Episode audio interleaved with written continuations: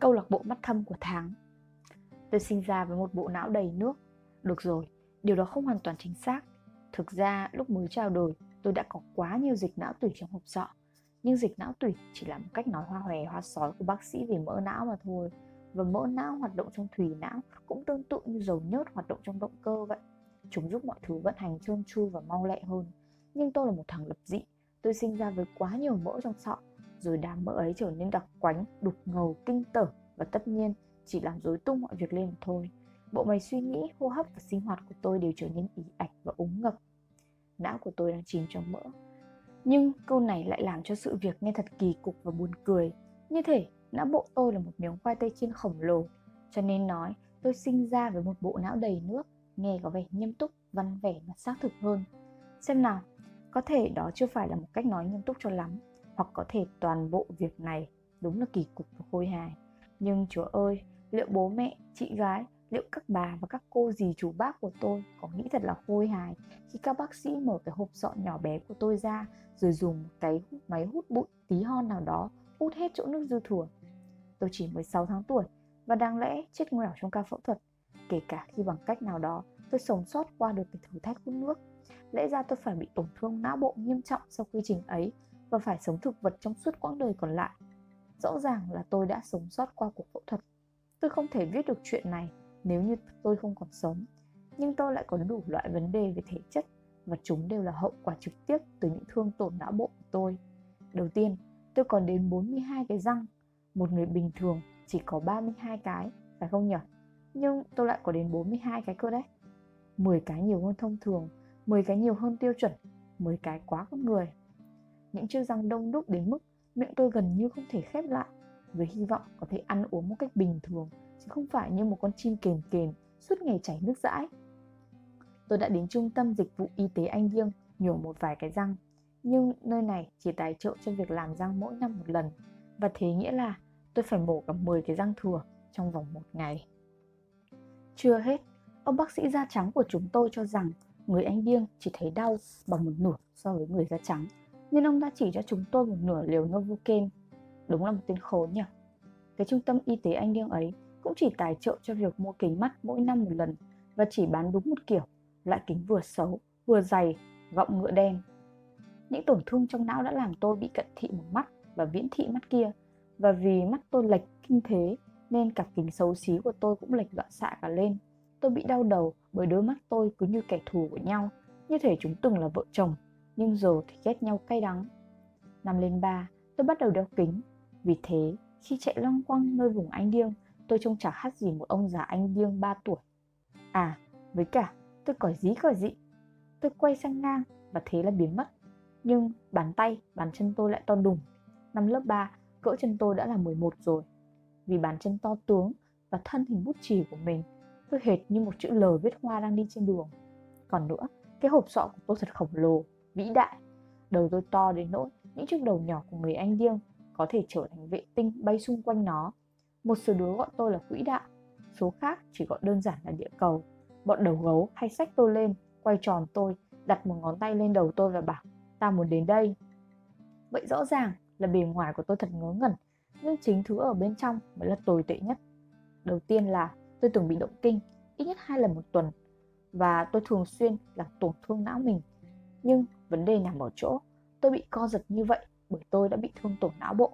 Cho nên mỗi lần lên côn là mỗi lần tôi lại mở lại những vết thương cũ. Đấy mỗi khi tôi bị động kinh là tôi đang làm thương tổn những tổn thương của mình. Trong vòng 7 năm tôi không hề lên cơn động kinh lần nào. Ấy vậy mà bác sĩ lại bảo rằng tôi dễ lên cơn động kinh. Dễ lên cơn động kinh? Chẳng phải câu đó nghe trôi chảy như thơ sao? Tôi còn mắc cả tật nói lắp và nói ngọng mà có khi tôi nên nói là tôi bị tật nó nó nó lắp và nó ngọng Chẳng ai nghĩ khó khăn trong cách nói có điều gì nguy hại đến tính mạng cả. Nhưng tôi muốn nói với bạn rằng không có gì nguy hiểm bằng việc sinh ra đã là một thằng trẻ con nói lắp và nói ngọng. Một đứa bé 5 tuổi mà nói ngọng và nói lắp thì thật dễ thương. Chết tiệt, hầu hết những ngôi sao nặng ký đều nói lắp và nói ngọng thì mới nổi tiếng được đến vậy. Ừ thì bạn sẽ vẫn khá dễ thương khi bạn nói lắp và nói ngọng lúc 6, 7 và 8 tuổi. Nhưng tất cả sẽ chấm dứt khi bạn bước sang tuổi 9 và 10. Từ đó trở đi, nói lắp và nói ngọng sẽ biến bạn thành một thằng đần Và nếu bạn 14 tuổi như tôi bây giờ mà vẫn nói lắp và nói ngọng thì bạn đúng là thằng đần độn nhất trên thế giới này. Mọi người ở vùng Anh Điêng đều gọi tôi là thằng đần đâu như hai lần một ngày. Họ gọi tôi là thằng đần khi tụt quần tôi, dí đầu tôi vào bồn cầu hoặc có lúc chỉ đơn giản là đập bốp vào đầu tôi.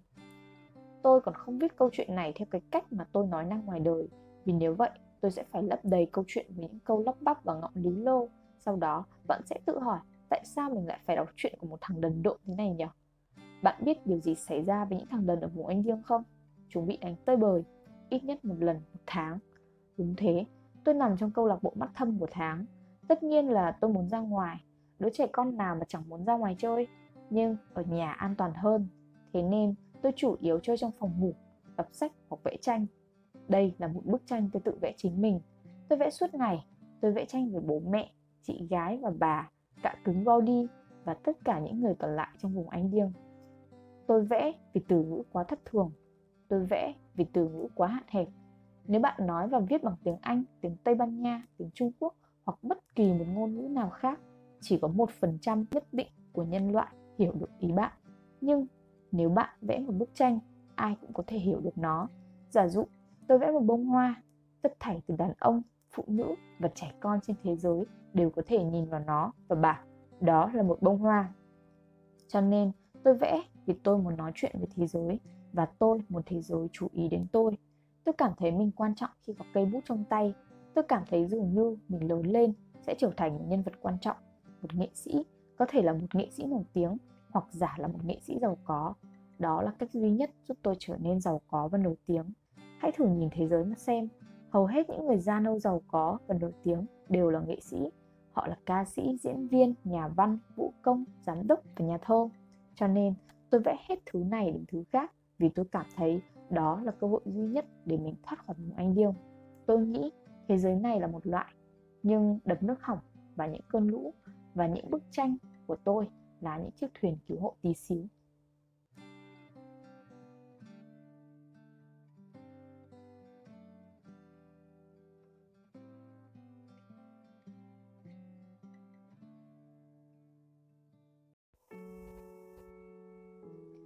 Vì sao với tôi con gà lại quan trọng đến thế? Được rồi, giờ bạn đã biết tôi là một người vẽ tranh biếm họa và tôi nghĩ là mình khá giỏi ở khoản ấy. Nhưng dẫu tôi có giỏi đến mức nào, những bức vẽ của tôi cũng không bao giờ thay thế được thức ăn hay tiền bạc. Tôi ước gì mình có thể vẽ bánh mì, vết bơ lạc lẫn mất hoặc một nắm tiền 20 đô rồi hóa phép thế nào đó biến chúng thành thật. Nhưng tôi không thể làm như thế, không ai có thể làm được điều đó kể cả nhà ảo thuật đó nhất trên thế giới này. Tôi ước gì mình có phép thuật, nhưng thực chất tôi chỉ là một thằng bé da đỏ, nghèo rớt mùng tơi, sống cùng với gia đình nghèo rớt mùng tơi của nó tại vùng Anh riêng Spoken, nghèo rớt mùng tơi. Bạn có biết khi nghèo thì điều gì là tồi tệ nhất không? Ồ, có thể bạn đã tính nhầm và cho rằng nghèo đói bằng tủ lạnh rỗng cộng cái bụng rỗng. Tất nhiên, thỉnh thoảng gia đình tôi thiếu mất một bữa ăn và ngủ là thứ duy nhất chúng tôi có cho bữa tối. Nhưng tôi biết rằng không sớm thì muộn, bố mẹ tôi sẽ sộc vào nhà với một hộp gà rán Kentucky, công thức truyền thống. Và này, lạ thay, đói bụng thì tự nhiên thức ăn lại ngon hơn. Không có gì ngon hơn một cái đùi gà. Khi mà trong vòng sấp xỉ 18 tiếng rưỡi rồi ta chưa được ăn gì. Tin tôi đi, một miếng thịt gà ngon có thể làm cho bất cứ ai tin vào sự tồn tại của Chúa. Vậy nên, khi ta nghèo, bụng đói không phải là điều tồi tệ nhất. Giờ thì chắc bạn đang hỏi Được rồi, được rồi, ngài nghệ sĩ đói Ngài mồm nói quá nhiều Ngài tôi thật khổ Ngài công thức bí ẩn Điều tồi tệ nhất khi nghèo là gì? Rồi ok, tôi sẽ nói cho bạn biết đó là gì. Tuần trước, bạn thân nhất của tôi, Oscar, bị ốm rất nặng. Thật tiên tôi nghĩ nó chỉ say nắng hay gì đó thôi. Hôm đó là một ngày tháng 7, nóng như điên 39 độ C, độ ẩm 90% Nên rất nhiều người bị ngất do say nắng. Vậy tại sao một con chó nhỏ mặc áo lông thú lại không? Tôi tìm cách cho Oscar uống tí nước Nhưng nó không muốn. Nó nằm trên giường Mắt đỏ ngầu, sũng nước và đầy rực Oscar rên rỉ vì đau đớn Khi tôi chạm vào người nó Nó sủa như điên dại. Như thể dây thần kinh của nó đang nhô ra ngoài da Những 8cm Tôi cứ nghĩ nó sẽ ổn khi được nghỉ ngơi Nhưng rồi nó bắt đầu nôn Đi ngoài liên tục và lên cơn co giật bốn cái chân nhỏ bé cứ đá, đá hoài, đá mãi. Ừ thì Oscar chỉ là một con chó lai đi lạc được tôi nhặt về nuôi Nhưng nó là sinh vật sống duy nhất tôi có thể tin cậy. Nó còn đáng tin hơn cả bố mẹ, bà, các cô dì chú bác và bà chị của tôi. Nó dạy tôi nhiều điều ý nghĩa hơn bất cứ thầy cô giáo nào của tôi. Thú thật, Oscar còn tốt hơn tất cả những người tôi quen biết. Mẹ ơi, tôi nói chúng ta phải đưa Oscar đến bác sĩ thú y. Nó sẽ ổn thôi mà, bà nói. Nhưng bà đang nói dối Phần giữa mắt bà luôn chậm lại mỗi khi bà nói dối bà là một người Anh điên spoken và là một người nói dối tồi. Điều đó nghe chẳng có lý gì cả. Đáng ra, người Anh điên chúng tôi phải là người nói dối giỏi hơn cơ, bởi vì chúng tôi rất hay bị người ta lừa dối. Cậu ấy ốm nặng quá mẹ ơi, tôi nói, nếu mình không đưa đi bác sĩ thì cậu ấy chết mất. Mẹ nhìn tôi chăm chăm và mắt bà không còn sậm như trước nữa. Vì thế tôi biết bà chuẩn bị nói cho tôi sự thật và tin tôi đi, có những lúc bạn không muốn nghe sự thật một chút nào đâu. Junior, con yêu à? Mẹ tôi nói, mẹ rất tiếc, nhưng chúng ta không có tiền để chữa bệnh cho Oscar. Con sẽ trả lại tiền cho mẹ mà, con hứa đấy. Tôi nói, con yêu, chữa chạy sẽ tốn hàng trăm đô la, có khi đến một nghìn. Con sẽ trả lại tiền cho bác sĩ, con sẽ đi làm. Mẹ mình cười buồn bã và ôm tôi một cái thật chặt. Trời ơi, tôi ngu đến mức nào cơ chứ? Một thằng bé anh điêng sống ở vùng anh điêng thì có thể kiếm được công việc kiểu gì đây? Tôi chưa đủ tuổi để chia bài xì phé tại sòng bạc. Ở vùng Anh điêng chỉ có khoảng 15 bãi cỏ xanh và không có chủ nhà nào thuê mình cắt cỏ. Và người duy nhất đưa báo là một cụ trong bộ lạc tên là Wally. Cụ ấy cũng chỉ phải đưa có 50 tờ báo, vì thế công việc đó giống như một thú vui hơn. Tôi làm được gì để cứu Oscar? Không gì cả, không gì cả, không gì cả. Thế nên tôi nằm xuống bên cạnh cậu, xoa đầu và thì thầm gọi tên cậu hàng tiếng liền. Rồi bố từ đâu đấy trở về nhà lại nói chuyện rất lâu với mẹ và họ quyết định điều gì đó mà không có tôi. Sau đó, bố lấy khẩu súng trường và đạn tư trong tủ ra. Junior, ông nói, bế Oscar ra ngoài đi. Tôi hét lên, không! Nó đang đau đớn, bố nói, chúng ta phải giúp nó. Bố không thể làm thế được, tôi kêu lên. Tôi muốn đấm vào mặt bố tôi, tôi muốn đấm cho ông chảy máu mũi. Tôi muốn đấm cho ông mù mắt luôn. Tôi muốn đá vào hàng khiến ông ngất xỉu. Tôi tức điên lên Như ngọn núi lửa trục phun trào. Như trận sóng thần sắp vỡ òa. Bố chỉ cúi xuống tôi Với cái nhìn buồn bã nhất trong đôi mắt ông. Ông đang khóc. Trông ông thật yếu đuối. Tôi muốn ghét ông vì sự yếu đuối của ông. Tôi muốn ghét bố mẹ vì sự nghèo khổ của chúng tôi. Tôi muốn đổ lỗi cho họ vì đã làm cho con chó của tôi bị ốm. Cùng tất cả những đau ốm khác trên thế giới này. Nhưng tôi không thể đổ lỗi cho bố mẹ vì hoàn cảnh nghèo khó hiện tại, bởi họ là cặp đôi mặt trời mà tôi xoay quanh. Và thế giới của tôi sẽ nổ tung nếu thiếu họ, và cũng đâu phải bố mẹ tôi ra đời trong giàu có đâu. Đâu phải họ đã chơi bài bạc đến tán ra bại sản. Bố mẹ tôi sinh ra từ những người nghèo, rồi những người sinh ra họ lại sinh ra từ những người nghèo, và những người này lại cũng sinh ra từ người nghèo. Cứ thế cho đến những người nghèo đầu tiên. Adam và Eva che chỗ kín của mình bằng lá sung những người anh điên đầu tiên che chỗ kín của mình bằng bàn tay nhỏ bé của họ. Thật tình là tôi biết bố mẹ cũng có những ước mơ riêng của mình khi còn bé. Họ mơ trở thành ai đó, không phải sống nghèo sống khổ. Họ chưa từng có cơ hội để trở thành bất cứ cái gì vì không một ai để ý đến những ước mơ của họ. Nếu có cơ hội, mẹ tôi hẳn đã vào đại học. Bà vẫn đọc sách như điên, bà mua sách theo cân và bà nhớ tất cả những gì mình đọc. Bà có thể đọc thuộc lòng cả mấy trang sách bà là một chiếc máy ghi âm sống.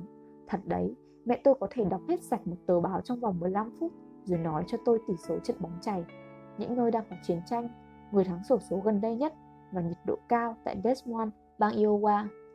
Nếu có cơ hội, bố tôi hẳn cũng trở thành nhạc sĩ. Khi say, ông hát những bài nhạc đồng quê cổ điển và cả nhạc blue nữa. Ông hát hay lắm, hệt như một ca sĩ chuyên nghiệp. Đáng lẽ ông nên xuất hiện trên đài phát thanh mới phải. Ông biết chơi đàn guitar và chơi dương cầm một chút.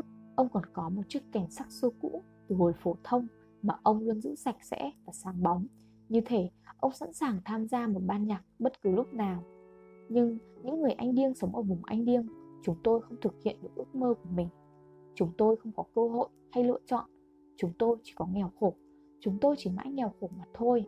Thật là tồi tệ khi nghèo và thật là tồi tệ khi cảm thấy không hiểu sao bạn lại đáng phải chịu cảnh nghèo bạn bắt đầu tin rằng bạn nghèo vì bạn ngu ngốc và xấu xí sau đó bạn bắt đầu tin rằng bạn ngu ngốc và xấu xí vì bạn là người anh riêng và vì người anh riêng nên bạn bắt đầu tin số phận của bạn là nghèo khổ. Đó là một vòng tròn luẩn quẩn và bạn không thể làm khác được. Nghèo khổ không mang lại sức mạnh hay dạy bạn bài học về tính kiên trì. Không, nghèo khổ chỉ dạy bạn làm sao để sống nghèo mà thôi. Thế là sống trong cảnh nghèo với thân hình nhỏ bé và yếu ớt, tôi bế Oscar lên. Nó liếm vào mặt tôi vì nó quý mến và tin tưởng tôi. Tôi bế nó ra ngoài vườn cỏ, đặt dưới cây táo xanh của chúng tôi. tôi yêu cậu, Oscar à? Tôi nói. Nó nhìn tôi và tôi thề với bạn là nó hiểu chuyện gì sẽ diễn ra. Nó biết bố chuẩn bị làm gì, nhưng Oscar không hề sợ hãi. Nó thật nhẹ nhõm. Nhưng tôi thì không. Tôi chạy hết tốc lực khỏi nơi đó. Tôi muốn chạy nhanh hơn cả tốc độ âm thanh, nhưng không người nào, cho dù họ có đau đớn đến mấy đi nữa có thể chạy nhanh tới vậy. Vì thế, tôi nghe thấy tiếng đùng phát ra từ cây súng trường của bố khi ông bắn vào người bạn thân nhất của tôi. Một viên đạn chỉ có giá 2 xu và chỉ có thế thì ai mà chẳng mua được.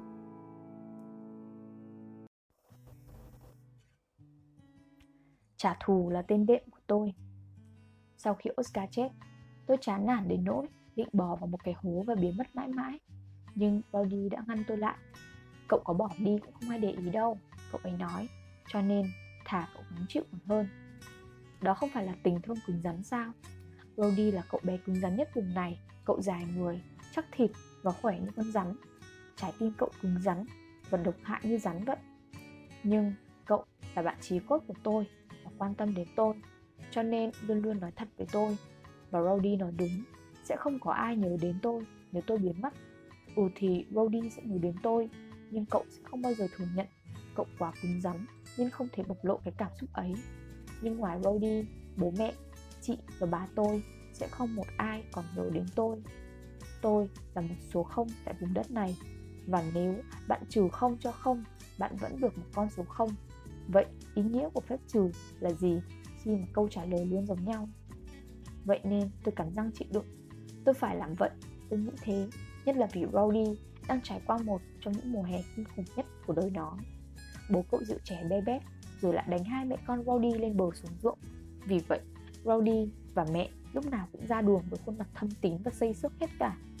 Đây là sơn sung chiến, Rowdy lúc nào cũng nói thế. Nó chỉ làm cho tớ trông cứng rắn hơn mà thôi. Và tôi thấy nó làm cho cậu trông cứng rắn hơn thật.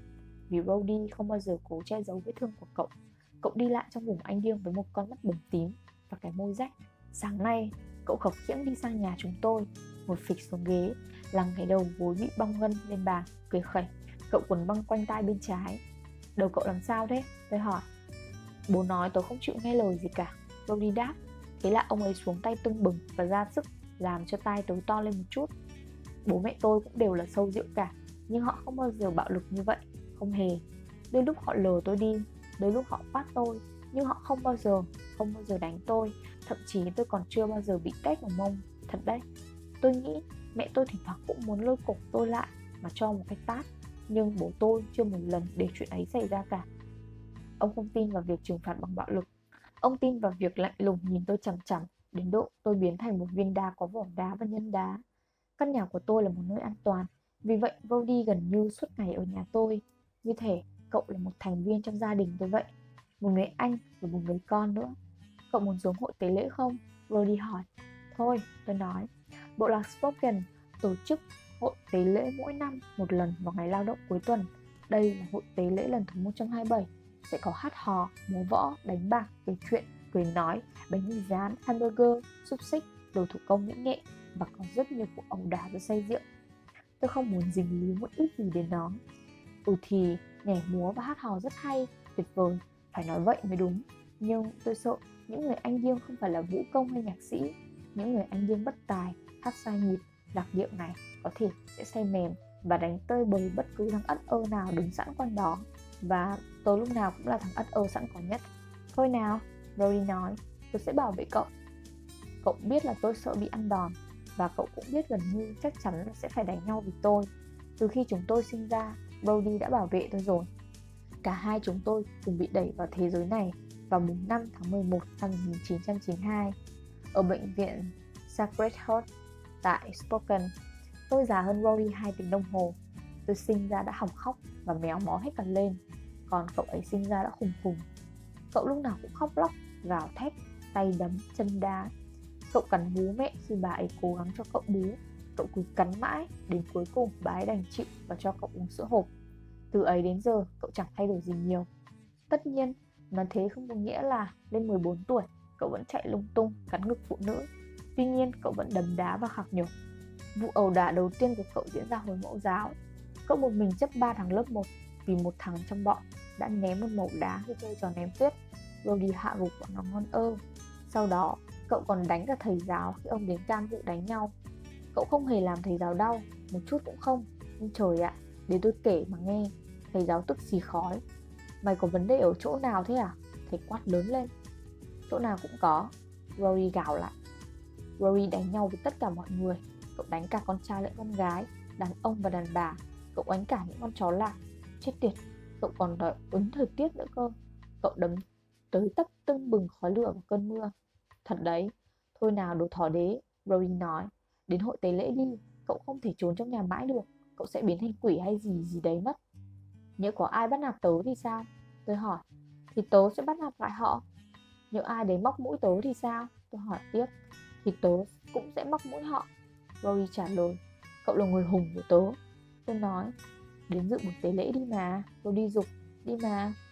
Rory tỏ ra lịch sự như thế thì đúng là một chuyện trọng đại. Được rồi, được rồi, tôi nói. Thế là Rody và tôi đi bộ ba dặm đến chỗ hội tế lễ.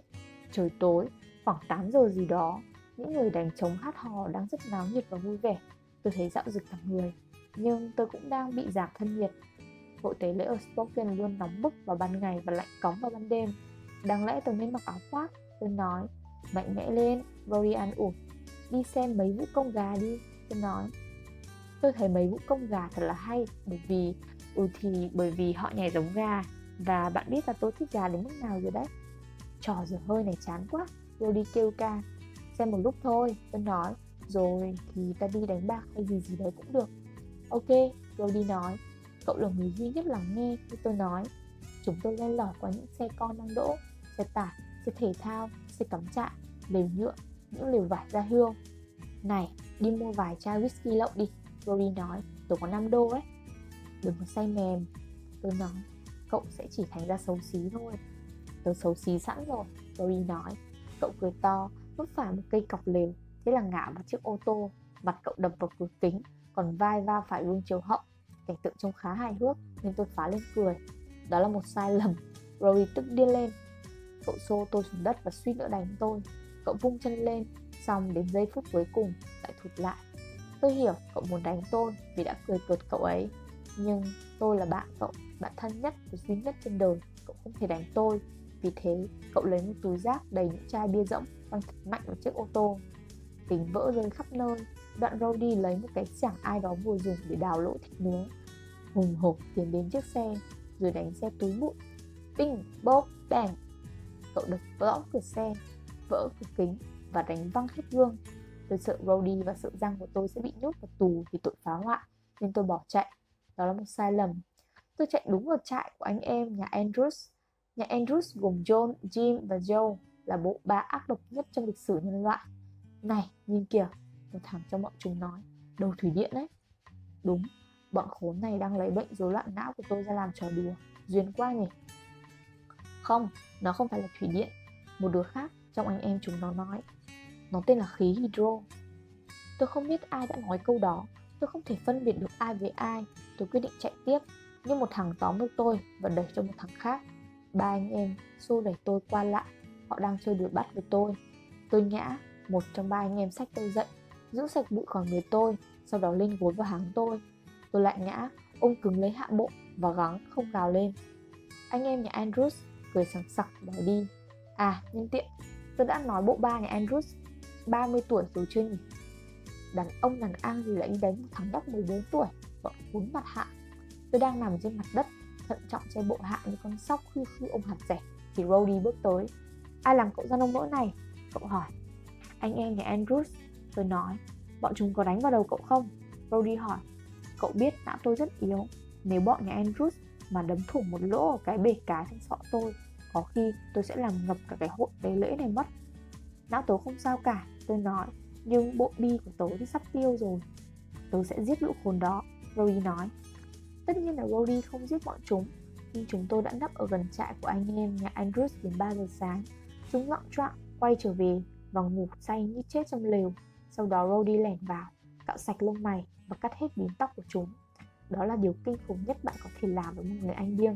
Phải mất đến mấy năm họ mới nuôi được từng mái tóc. Thế mà Rody cắt phẳng chúng đi trong vòng 5 giây. Tôi quý Rody vì đã làm vậy. Tuy thấy mình thật tội lỗi bởi yêu quý cậu vì lý do ấy, nhưng thật tuyệt khi rửa được thù. Anh em nhà Andrews không bao giờ tìm ra ai là người cạo lông mày và cắt tóc chúng. Rory tung tin đồn rằng một nhóm người Anh điên Makha đến từ vùng nguyên duyên hải đã làm việc này. Ta không thể tin bọn săn cá voi đấy được, Rory nói. Chúng có thể làm bất cứ điều gì. Nhưng trước khi bạn nghĩ Rory chỉ giỏi trả thù, đập phá ô tô, đấm mưa hay người, hãy để tôi nói cho bạn một điều hay ho về cả cứng của tôi. Cậu ấy mê truyện tranh, nhưng không phải là thể loại siêu nhân như siêu nhân mù hay dị nhân. Không, cậu ấy toàn đọc mấy cái chuyện nhí hồi xưa như Richie Rich, Angie and Scarborough, con ma thân thiện, toàn chuyện con nít. Cậu giấu chúng ở một cái lỗ trên tường sau tủ quần áo, trong phòng ngủ của mình. Hầu như ngày nào tôi sang nhà cậu và hai đứa cùng đọc những quyển truyện tranh ấy. Rory đọc truyện không nhanh lắm, nhưng được cái kiên trì và cậu cứ cười hoài, cười mãi với chuyện cười ngớ ngẩn, cho dù đã đọc cuốn đó bao nhiêu lần rồi. Tôi thích tiếng cười của Rody. Tôi không thường xuyên được nghe cậu cười, nhưng tiếng cười cậu lúc nào cũng đại loại như một chàng ha ha, hô hô và hi hi. Ảnh đúng như vậy nha, không phải ta cố tình vẽ bay lên hình đâu, mà thực ra Rody rất ghét bị vẽ. Nên khi Junior vẽ và bị Rory hỏi thì cậu ta hốt hoảng mà gạch ngực ngoạc tôi thích làm cho cậu cười, còn cậu thích tranh của tôi lắm. Cậu cũng là một đứa mơ mộng cao xa, nhìn nhố giống hệt tôi vậy.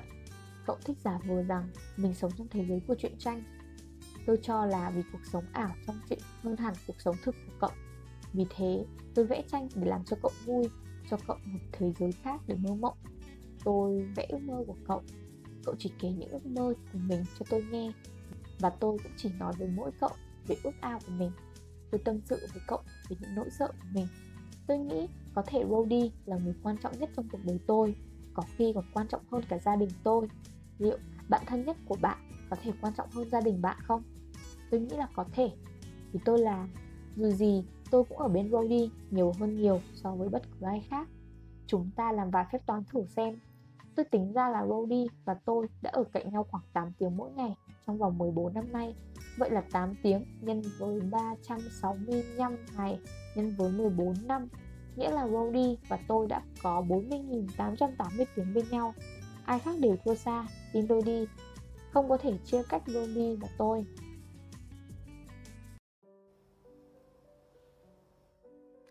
Bởi vì hình học không phải là một đất nước ở đâu đó gần Pháp. Tôi 14 tuổi và hôm nay là ngày đầu tiên tôi tới trường trung học. Tôi rất vui vì điều đó và trên tất thảy tôi háo hức vì lớp hình học đầu tiên của mình. Đúng, tôi phải thừa nhận rằng hình tam giác cân làm tôi thấy kích thích. Hầu hết đám con trai, bất kể tuổi tác, đều hào hứng với những đường cong và đường tròn, nhưng tôi thì không. Đừng hiểu nhầm tôi, tôi thích các cô gái và những đường cong của họ Tôi rất thích phụ nữ và những đường cong còn cong hơn của họ. Tôi ngồi hàng giờ trong phòng tắm cùng với một cuốn tạp chí có cả nghìn bức ảnh của các ngôi sao màn bạc khỏa thân. Phụ nữ khỏa thân, cộng tay phải bằng hạnh phúc, hạnh phúc, vui vẻ, vui vẻ. Ờ đúng thế, tôi thừa nhận là tôi óc thủ dâm. Tôi tự hào về việc ấy, tôi giỏi việc ấy, tôi thuận cả hai tay. Nếu như có giải đấu thủ dâm hạng chuyên nghiệp, thể nào tôi cũng giành giải nhất và kiếm được hàng triệu đô la. Có thể bạn đang nghĩ, này, cậu không nên công khai nói về chuyện thủ dâm. Chà, thật không may, tôi sẽ vẫn nói vì ai ai cũng làm chuyện đó và ai ai cũng thích chuyện đó. Nếu Chúa không muốn chúng ta thủ dâm, người đã không cho chúng ta ngón tay cái. Vì vậy, tôi tạ ơn Chúa vì ngón tay cái của mình. Nhưng vấn đề là, dù tôi và ngón tay cái ở cùng với những đường cong phụ nữ chỉ có trong tưởng tượng bao lâu đi nữa, tôi vẫn yêu các góc vuông của những tòa nhà hơn nhiều. Khi còn bé tí, tôi thường bò xuống gầm giường, rúc vào một xó mà ngủ. Tôi thấy thật ấm áp và an toàn khi dựa vào hai bức tường cùng một lúc. Lên 8, 9 và 10 tuổi, tôi thường ngủ trong tủ quần áo của phòng mình, cửa đóng chặt. Tôi chỉ dừng chuyện đó lại khi chị tôi, Mary, nói rằng tôi chỉ đang cố tìm đường quay trở lại từ cung mẹ mà thôi. Câu nói ấy phá hỏng toàn bộ vụ ngủ trong tủ của tôi. Đừng hiểu sai tôi, tôi không có vấn đề gì với tử cung của mẹ tôi cả. Rốt cuộc thì tôi sinh ra từ đó cơ mà. Vì thế, phải nói rằng tôi ủng hộ tử cung. Nhưng tôi chẳng có hứng thú gì với việc quay trở lại ngôi nhà ấy. Nói một cách ẩn dụ là thế. Chị tôi rất giảng phạm Chị tôi rất giỏi phá hỏng mọi thứ. Chị tôi rất giỏi phá hỏng các thứ. Hết cấp 3, chị tôi dừng sượng lại, không vào đại học, không đi làm, không làm bất cứ một việc gì. Hơi chán đời thì phải, tôi đoán vậy. Nhưng chị còn xinh đẹp, khỏe mạnh và vui tính. Chị là người xinh xắn nhất, khỏe khoắn nhất, vui tính nhất, từng dành 23 tiếng một ngày một mình dưới tầng hầm. Chị điên rồ và tùy tiện đến mức chúng tôi gọi chị là Mary chạy trốn. Tôi không giống chị một tí nào cả. Tôi là người bất biến. Tôi thấy háo hức với trường học. Rody và tôi lên kế hoạch chơi bóng rổ ở trường trung học. Năm ngoái, Rody và tôi là hai cầu thủ cứu nhất của đội lớp 8. Nhưng tôi không nghĩ mình sẽ thành một cầu thủ giỏi ở trường trung học.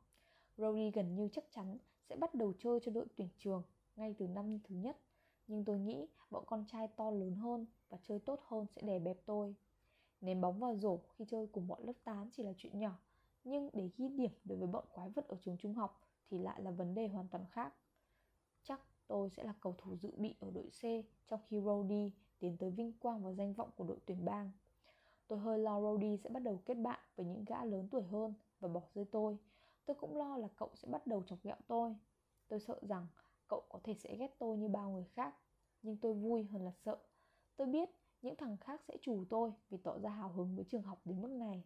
Nhưng tôi chẳng quan tâm. Khi tôi đang ngồi trong lớp học năm nhất của trường trung học Webinit thì thầy Pi thông thả bước vào với một hộp đầy sách giáo khoa môn hình học. Và để tôi nói cho mà nghe, thầy Pi trông kỳ cục lắm nhưng cho dù trông thầy có kỳ cục thế nào điều kỳ cục nhất ở thầy Pi là đôi khi thầy ấy quên đến trường. Để tôi nhắc lại nhé, thầy Pi thỉnh thoảng còn quên đến trường. Đúng thế, chúng tôi phải cứ một đứa chạy đến khu nhà giáo viên đằng sau trường để đánh thức thầy Pi dậy, vì thầy lúc nào cũng ngủ say như chết trước cái tivi phải, thầy Pi đôi khi còn dạy học trong bộ đồ ngủ. Thầy là một lão già ngớ ngẩn, kỳ cục, nhưng hầu hết bọn học sinh đều thích thầy, vì thầy không đòi hỏi quá nhiều ở chúng tôi làm sao bạn có thể trông mong học sinh mình chăm chú trong khi chính bạn đang đứng trên bục giảng với bộ quần áo ngủ và đôi dép lê cơ chứ? Và ừ tôi biết là điều này hơi kỳ quặc nhưng đúng là bộ lạc nuôi tất cả các giáo viên trong những ngôi nhà một phòng ngủ và mấy cái nhà xe di động mốc meo cũ kỹ ở đằng sau trường. Bạn không thể dạy học ở trường này nếu không sống trong khu ấy. Nó giống như một loại trang trại nhà tù cơ quan cho những nhà cải cách thuộc phe tự do, da trắng, ăn chay và những vị cứu tinh truyền giáo thuộc phe bảo thủ da trắng này. Một vài giáo viên còn bắt chúng tôi ăn hạt thức ăn của chim để chúng tôi cảm thấy gần gũi hơn với trái đất, trong khi số khác lại ghét chim chóc vì theo lời họ chúng là tay sai của quỷ sa tăng. Chẳng khác gì được Jekyll Hyde dạy học. Nhưng thầy Bi không phải là người theo đảng Dân Chủ, đảng Cộng Hòa, đạo Thiên Chúa hay thờ phụng quỷ sa tăng cuồng loạn thầy ấy chỉ buồn ngủ mà thôi nhưng một số người tin chắc thầy ấy là kiểu như một tay thư ký người Sicily đã làm chứng chống lại bọn mafia nay đang phải ẩn mình trong chương trình di chuyển nhân chứng bí mật ấy. Tôi thấy điều này cũng có cái lý ngớ ngẩn của nó. Nếu như chính phủ muốn giấu một ai đó chắc không có nơi nào biệt lập hơn vùng anh điên của chúng tôi nữa vì vùng này nằm cách quan trọng cỡ một triệu dặm về phía bắc và hạnh phúc 2 tỷ dặm về phía tây. Nhưng thật tình, tôi nghĩ mọi người quá quan tâm đến phim gia đình soprano mà thôi. Trên hết, tôi nghĩ thầy Pi là một ông lớn tuổi cô độc và đã từng là một ông trẻ tuổi cô độc. Vì một vài lý do, tôi không hiểu nổi, nhưng người da trắng cô độc rất thích giao du với những người anh điên cô độc hơn mình. Được rồi các em, chúng ta bắt đầu nào. Thầy Pi vừa nói vừa phát sách hình học, hay là chúng ta làm gì đó kỳ cục và bắt đầu từng trang một nhé. Tôi cầm lấy quyển sách của mình, mở ra Tôi muốn ngửi nó Trời ơi, tôi muốn hôn nó. Đúng thế, hôn nó. Phải, tôi là một người thích hôn sách. Có thể việc đó hơi dâm dục Nhưng cũng lại có vẻ lãng mạn và thông minh tuyệt đỉnh. Nhưng tôi và đôi môi của mình sững lại Khi tôi nhìn thấy dòng chữ này bên trong bìa sách. Quyển sách này là của Agnes Adam. Ờ, chắc giờ bạn đang tự hỏi Agnes Adam là ai? Rồi, để tôi nói cho bạn biết Agnes Adam là mẹ tôi. Mẹ tôi và Adam là tên thời con gái của bà. Điều đó có nghĩa là bà sinh ra trong gia đình Adam và vẫn là người nhà Adam khi viết tên mình lên cuốn sách này. và khi sinh tôi, bà đã 30 rồi. Đúng thế, điều đó có nghĩa là tôi đang nhìn một cuốn sách hình học già hơn tôi ít nhất 30 tuổi. Tôi không thể tin nổi. Việc này chẳng phải rất kinh khủng sao? Ngôi trường và bộ lạc của tôi nghèo khổ, thảm thương đến độ chúng tôi phải học lại chính những cuốn sách khỉ gió mà bố mẹ mình đã từng học. Đấy, đúng thật là điều thảm thương nhất trên thế giới. Và để tôi nói cho bạn nghe, cái quyển sách hình học cũ dích tả tơi này đánh một đòn vào trái tim tôi với công lực của một quả bom nguyên tử. Những hy vọng và ước mơ của tôi trôi đi theo đám mây hình nấm. Bạn sẽ làm gì khi mà cả thế giới tuyên bố chiến tranh hạt nhân với bạn? Hy vọng chống lại hy vọng. Tất nhiên, tôi đã bị đình chỉ sau khi ném sách vào mặt thầy Pi, dù rằng đó hoàn toàn chỉ là một tai nạn. Ừ thì đấy cũng không hẳn là một tai nạn. Rốt cuộc là tôi muốn ném cái quyển sách cũ dích ấy trúng một cái gì đó, chứ không phải một ai đó và chắc chắn là tôi không định làm gãy mũi ông thầy dạy toán mafia của mình. Đây là lần đầu tiên em ném trúng một thứ mà em ngắm đến nhỉ? Chị tôi nói, bố mẹ rất thất vọng. Mẹ tôi nói, bố mẹ rất thất vọng về con. Bố tôi nói, bà tôi chỉ ngồi trên chiếc ghế bập bênh của mình, khóc hoài, khóc mãi. Tôi thấy thật hổ thẹn, xưa nay tôi chưa bao giờ rơi vào rắc rối bao giờ. Một tuần sau khi bị đình chỉ, trong lúc tôi đang ngồi ở hiên nhà trầm ngâm, nghĩ ngợi linh tinh, thì thấy thầy Pi từ lối vào nhà chúng tôi bước đến. Thầy có một cái băng to đùng trên mặt. Em rất tiếc về chuyện mặt thầy. Tôi nói, thầy rất tiếc vì họ đã đình chỉ em. Thầy nói, thầy mong là em biết đó không phải là ý của thầy. Sau khi ném sách vào mặt thầy, tôi đã nghĩ thầy Pi sẽ thuê một sát thủ. Ờ, suy nghĩ đó có lẽ hơi xa xôi. Thầy Pi không muốn tôi chết, nhưng tôi nghĩ thầy ấy sẽ không phiền nếu như tôi là người sống sót duy nhất trên một chiếc máy bay bị rơi xuống Thái Bình Dương. Tôi tưởng ít nhất thì họ cũng bỏ tù tôi. Thầy ngồi với em được không? Thầy Pi nói. Tất nhiên ạ. Tôi nói mà lòng bồn chồn. Sao thầy lại thân thiện như vậy? Liệu có phải thầy đang lên kế hoạch tấn công tôi không? Có khi thầy sẽ dùng quyển sách giải tích đập cho tôi một phát vào mũi. Nhưng ông già ấy chỉ ngồi thản nhiên, không nói gì một hồi lâu. Tôi không biết nên làm gì hay nói gì. Vì thế tôi cũng chỉ ngồi im lặng như thầy. Im lặng ấy ngày một lớn và thật đến nỗi cảm giác như có ba người đang ngồi ngoài hiên vậy. Em có biết tại sao em lại ném quyển sách đó vào tôi không? Cuối cùng thì thầy Pi cũng cất tiếng. Đây là một câu hỏi khó, tôi biết mình cần phải trả lời chính xác, nếu không thầy sẽ nổi giận. Em ném thầy vì em đần độn. Em không hề đần độn. Trả lời sai, khỉ thật, tôi thử lại. Em không định ném thầy, tôi nói, lúc ấy em đang nhắm vào bức tường. Có thật là em nhắm vào bức tường không?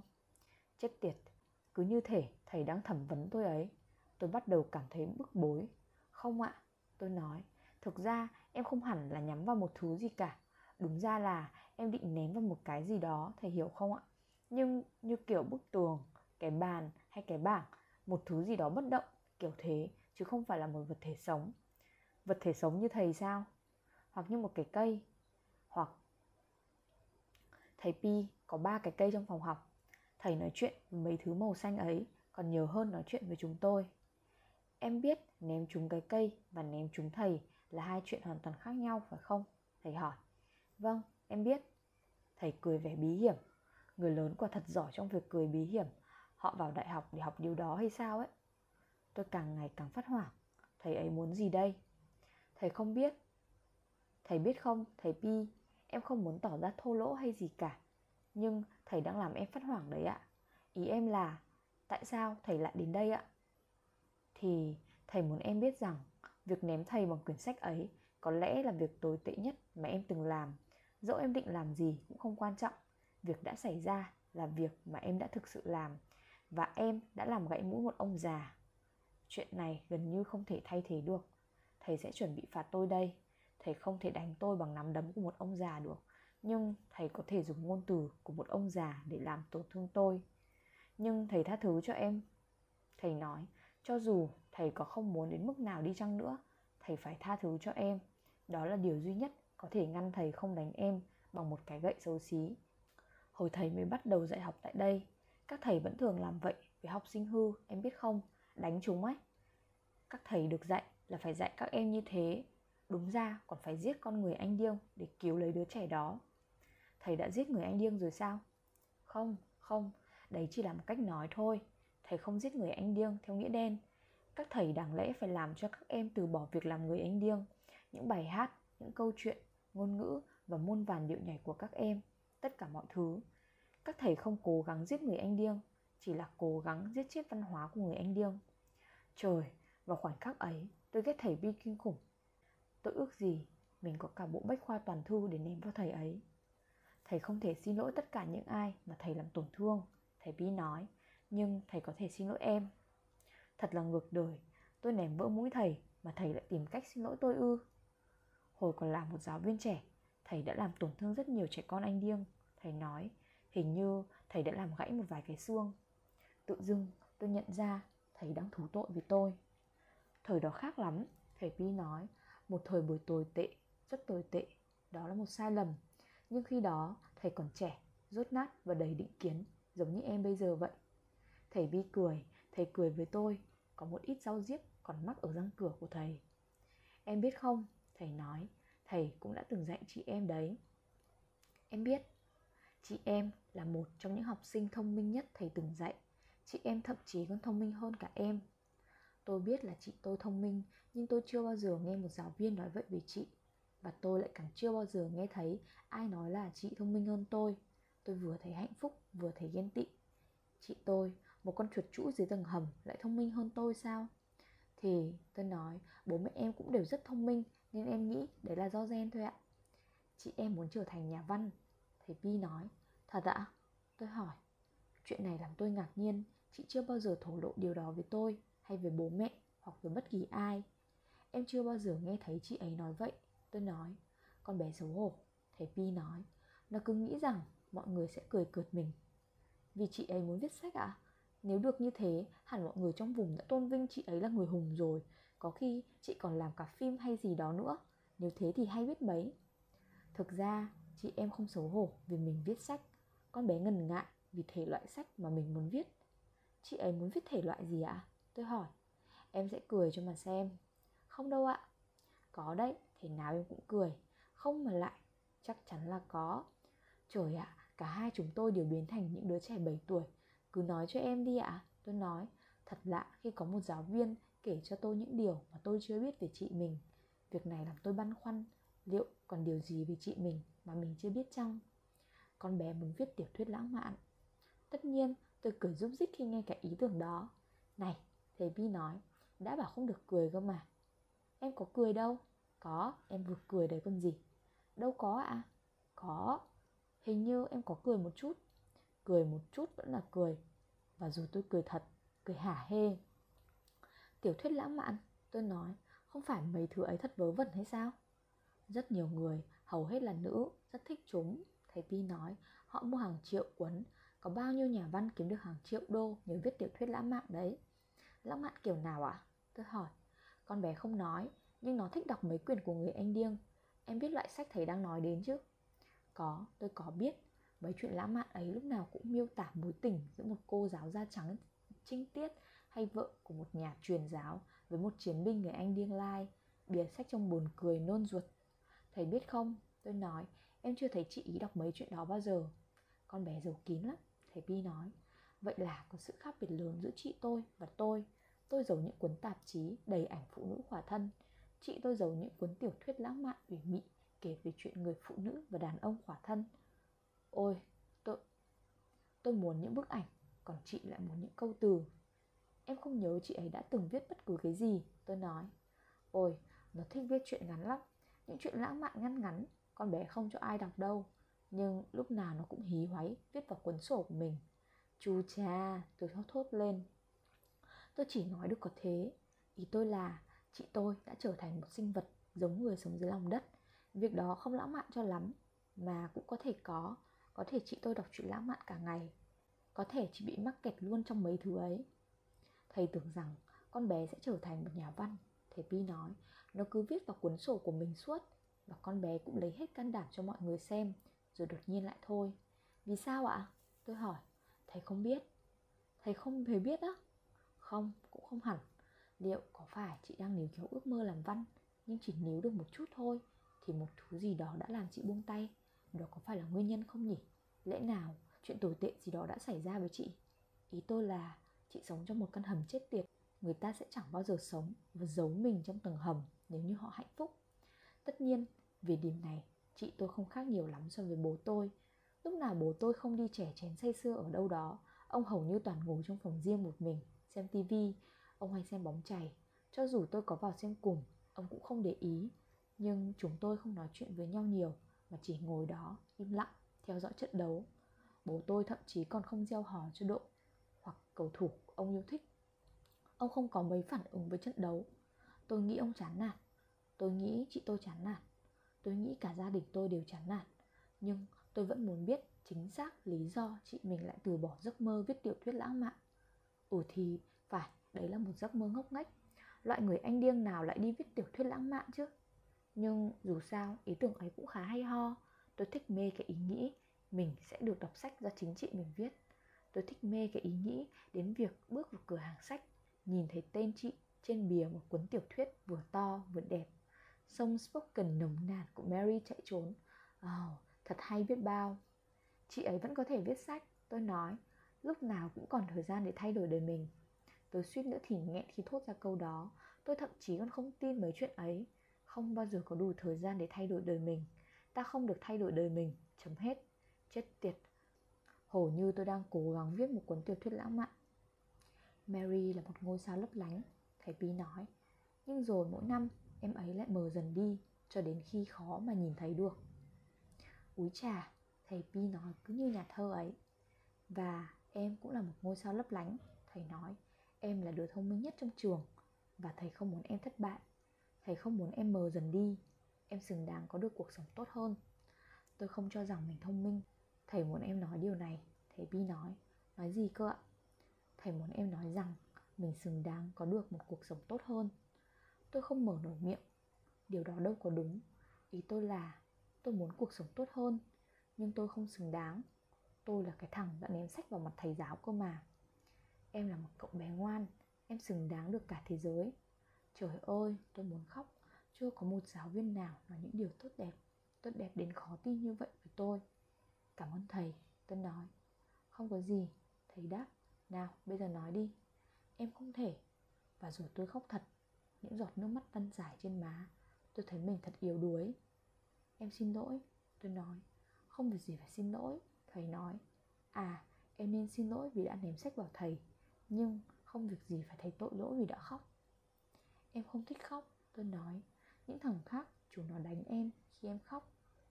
Đôi khi chúng nó còn làm em khóc để rồi có thể đánh em vì tội khóc lóc. Thầy biết, thầy nói, và các thầy đã để điều ấy xảy ra. Các thầy đã để chúng bắt nạt em. Có Rody bảo vệ em. Thầy biết Rody là bạn thân nhất của em, nhưng thằng bé thằng bé. Thầy bi lắp bắp. Thầy không biết nên nói hay làm gì. Em biết bố Rory đánh nó phải không? Có ạ tôi nói. Mỗi khi đến trường mà một mắt thâm tím Rody chắc chắn sẽ chọn bừa hai đứa nào đó để đánh cho bọn nó thâm mắt luôn. Rody sẽ ngày một độc ác hơn thầy Pi nói. Em biết Rody hơi nóng tính và nành nọ. Cậu ấy không đạt điểm tốt hay gì cả. Nhưng từ thuở nhỏ cậu ấy đã rất tốt với em. Từ tầm bé ấy, em còn không biết vì sao cậu ấy lại đối với em tốt đến thế. Thầy biết thầy biết, thầy bi nói. Nhưng nghe đây, thầy muốn nói với em một chuyện và em phải hứa là không bao giờ được nói lại việc này. Vâng tôi nói. Hứa với thầy đi. Vâng vâng. Em hứa em sẽ không bao giờ nói đến việc này nữa. Không nói với bất cứ ai, kể cả bố mẹ em. Không ai cả. Được rồi, chuyện là thế này thầy ghé lại gần tôi vì thậm chí còn không muốn những cái cây nghe được điều mình sắp nói. Em phải rời khỏi vùng đất này. Chút nữa, em sẽ đi spoken bố em mà. Không, thầy muốn nói là em phải rời khỏi vùng đất anh điêng này mãi mãi. Ý thầy là gì ạ? Em đã đúng khi ném quyển sách ấy vào mặt thầy. Thầy đáng bị choang vào mặt vì những gì đã làm với người anh điêng. Tất cả người da trắng ở vùng đất này đều đáng bị choang vào mặt. Nhưng để tôi nói với em, tất cả người anh điêng cũng đáng bị choang vào mặt. Tôi sững sờ như tượng thầy pi đang nổi điên. Điều duy nhất mà mấy đứa được dạy là làm sao để từ bỏ. Bạn Bory của em, cậu ta đã phải bỏ cuộc. Đó là lý do tại sao cậu ta thích đánh người khác. Cậu ta muốn mọi người cũng phải cảm thấy tồi tệ như cậu ta. Cậu ấy không đánh em. Cậu ta không đánh em vì em là điều tốt duy nhất trong cuộc sống của cậu ta. Cậu ta chưa muốn từ bỏ nó. Đó là điều duy nhất cậu ta chưa từ bỏ. Thầy Pi nằm lấy vai tôi và cúi xuống gần đến nỗi tôi ngửi được cả hơi thở của thầy hành, tỏi, hamburger, hổ thẹn và đớn đau. Bao nhiêu đứa trẻ đều đã bỏ cuộc thầy nói.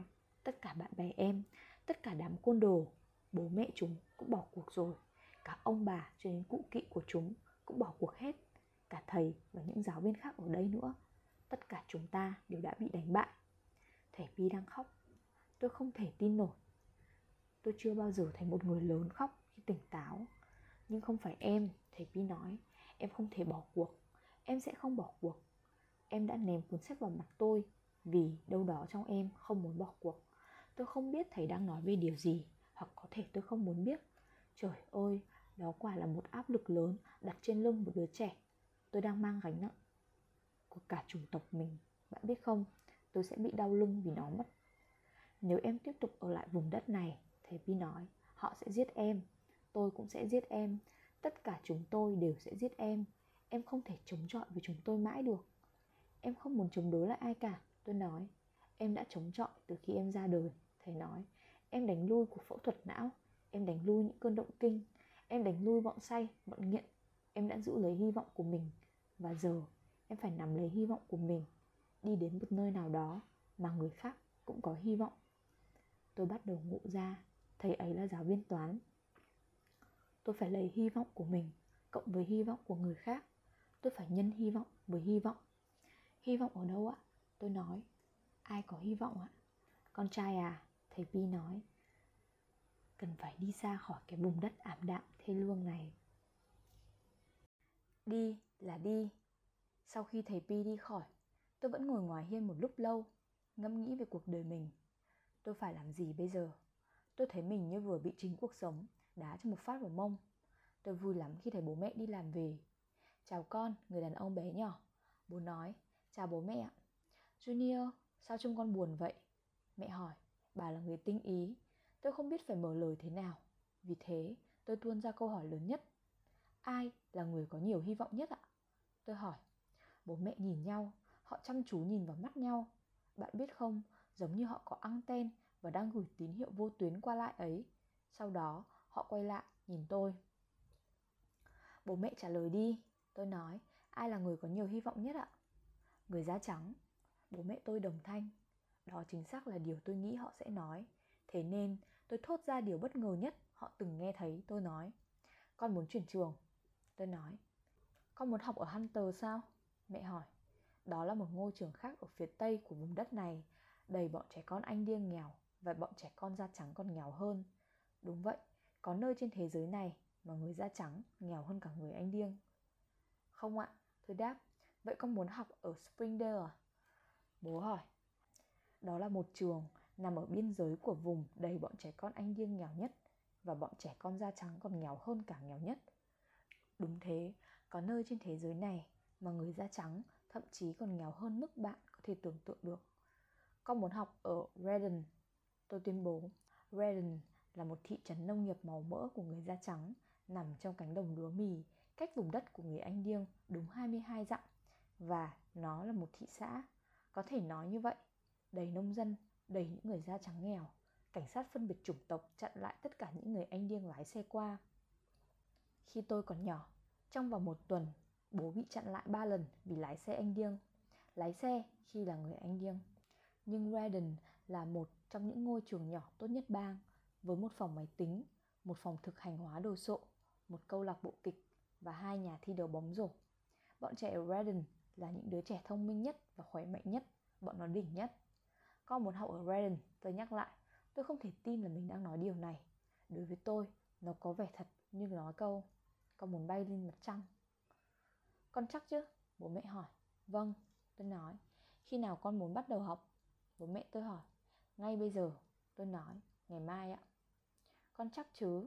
Bố mẹ tôi hỏi hay là chờ đến khi nghỉ giữa kỳ hoặc đến năm tới một khởi đầu mới không nếu con không đi ngay con sẽ không bao giờ đi được con phải đi ngay bây giờ được thôi họ nói ừ với bố mẹ thì dễ thế thôi gần giống như là họ đang chờ tôi hỏi liệu tôi có thể học ở trường Redden không, kiểu như họ là nhà ngoại cảm vậy. Ý tôi là họ vẫn biết là tôi kỳ quặc và có nhiều hoài bão, thế nên có lẽ họ nghĩ tôi sẽ làm những điều kỳ quặc nhất có thể và đi học ở Redden thực sự là một ý tưởng lạ lùng. Nhưng không có gì kỳ quặc khi bố mẹ đồng ý với kế hoạch của tôi nhanh đến vậy. Muốn chị tôi và tôi có cuộc sống tốt hơn. Chị tôi trốn chạy để chìm đắm trong thế giới riêng, còn tôi trốn chạy vì tôi muốn tìm thấy một điều gì đó. Bố mẹ yêu tôi nhiều lắm, nên muốn giúp tôi mà thôi. Đúng thế, bố là sâu rượu và mẹ từng là bợm nhậu, nhưng họ không muốn con mình biến thành những kẻ tối ngày say xỉn. Sẽ rất khó khăn mới chuyển con đến được Redden, bố nói, chúng ta không có tiền để chuyển đến đó sống và sẽ chẳng có xe buýt nào của trường đi đến tận đây cả.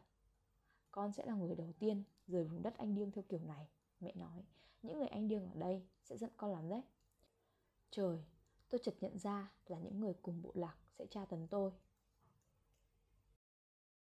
Rody hát nhạc blue. Thế là ngày hôm sau, sau khi quyết định chuyển đến Redden của tôi được bố mẹ đồng ý, tôi đến trường học của bộ lạc và nhìn thấy Rody đang ngồi ở chỗ thường ngày ngoài sân chơi. Cậu ngồi một mình, tất nhiên rồi, ai cũng sợ cậu mà. Tớ tưởng cậu đang bị đình chỉ cơ mà, tên khờ. Cậu nói, đó là cách mà Rody nói. Tớ rất vui khi gặp cậu ở đây. Mẹ kiếp, tôi nói. Tôi muốn nói rằng cậu là bạn thân nhất của tôi và tôi quý cậu chết đi được. Nhưng con trai không bao giờ nói những điều như vậy với những thằng con trai khác và không một ai nói vậy với Brody cả. Tớ nói cho cậu nghe một bí mật nhé. Tôi nói, không phải chuyện về đám con gái đấy chứ. Cậu hỏi, không phải. Ờ thế thì nói đi. Tớ sẽ chuyển đến Redden. Mắt Brody nhíu lại. Mắt cậu luôn nhíu lại ngay trước khi cậu chuẩn bị đánh ai đó một trận tơi bời. Tôi run lẩy bẩy. Chuyện ấy chẳng muốn cười gì cả. Cậu nói. Đây đâu phải là chuyện cười. Tôi trả lời. Tớ sắp chuyển đến Redden. Tớ muốn cậu đi cùng tớ. Và bao giờ thì cậu định khởi hành chuyến đi tưởng tượng này? Chuyện này không phải tưởng tượng, là thật hẳn hoi. Tớ sẽ chuyển trường ngay bây giờ. Ngày mai tớ bắt đầu học ở Redden. Đừng có nói thế nữa đi, cậu quát. Cậu đang làm tớ phát cáu đấy. Tôi không muốn làm cậu cáu lên. Một khi cậu đã cáu thì phải mất vài ngày mới làm cậu nguôi ngoai được. Nhưng cậu là bạn thân nhất của tôi và tôi muốn cậu biết sự thật. Tớ không muốn làm cậu giận đâu. Tôi bảo, tớ đang nói thật đấy. Tớ sẽ rời vùng đất này. Trời ạ, và tớ muốn cậu đi cùng tớ. Thôi nào, nó sẽ là một chuyến phiêu lưu đấy. Tớ thậm chí còn không lái xe đi hết thị trấn này ấy. Cậu nói, điều gì làm cậu nghĩ tớ sẽ muốn đi học ở đấy? Cậu đứng dậy, nhìn chằm chằm vào mắt tôi, sau đó nhổ nước bọt xuống sân. Năm ngoái, khi học lớp 8, chúng tôi đến Redden để đấu với họ một trận bóng cờ. Rody là tiền vệ, người ném bóng và hậu vệ, ngôi sao của đội. Còn tôi là thằng bưng nước kém cỏi và chúng tôi thua Redden với tỷ số 45 không. Tất nhiên, thua thì chẳng vui vẻ gì, chẳng ai muốn là kẻ thua cuộc cả. Chúng tôi đều cáu nhắc lên và thề sẽ đánh bại bọn nó trong trận chiến tiếp theo. Nhưng hai tuần sau đó, Redden đến vùng Anh Điêng và hạ gục chúng tôi với tỷ số 56-10. Vào mùa giải bóng rổ, Redden thắng chúng tôi 72, 45 và 86, 50, hai trận thua duy nhất của chúng tôi trong cả mùa giải. Rory ghi được 24 điểm ở trận đầu tiên và 40 điểm ở trận thứ hai.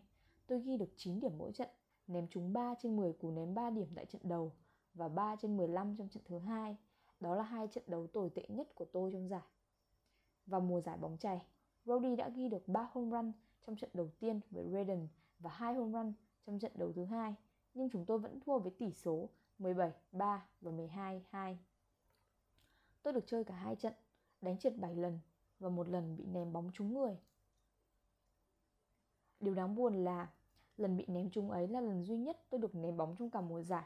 Sau giải bóng chày, tôi dẫn đầu đội quả bóng Hàn Lâm của trường trung học cơ sở Wapinit đi đầu với đội trường Redden và chúng tôi thua 50-1. Phải rồi, chúng tôi chỉ trả lời đúng một câu hỏi. Tôi là đứa duy nhất trong đám, cả da trắng lẫn da đỏ, biết rằng Jack Dickens là tác giả chuyện hai thành phố.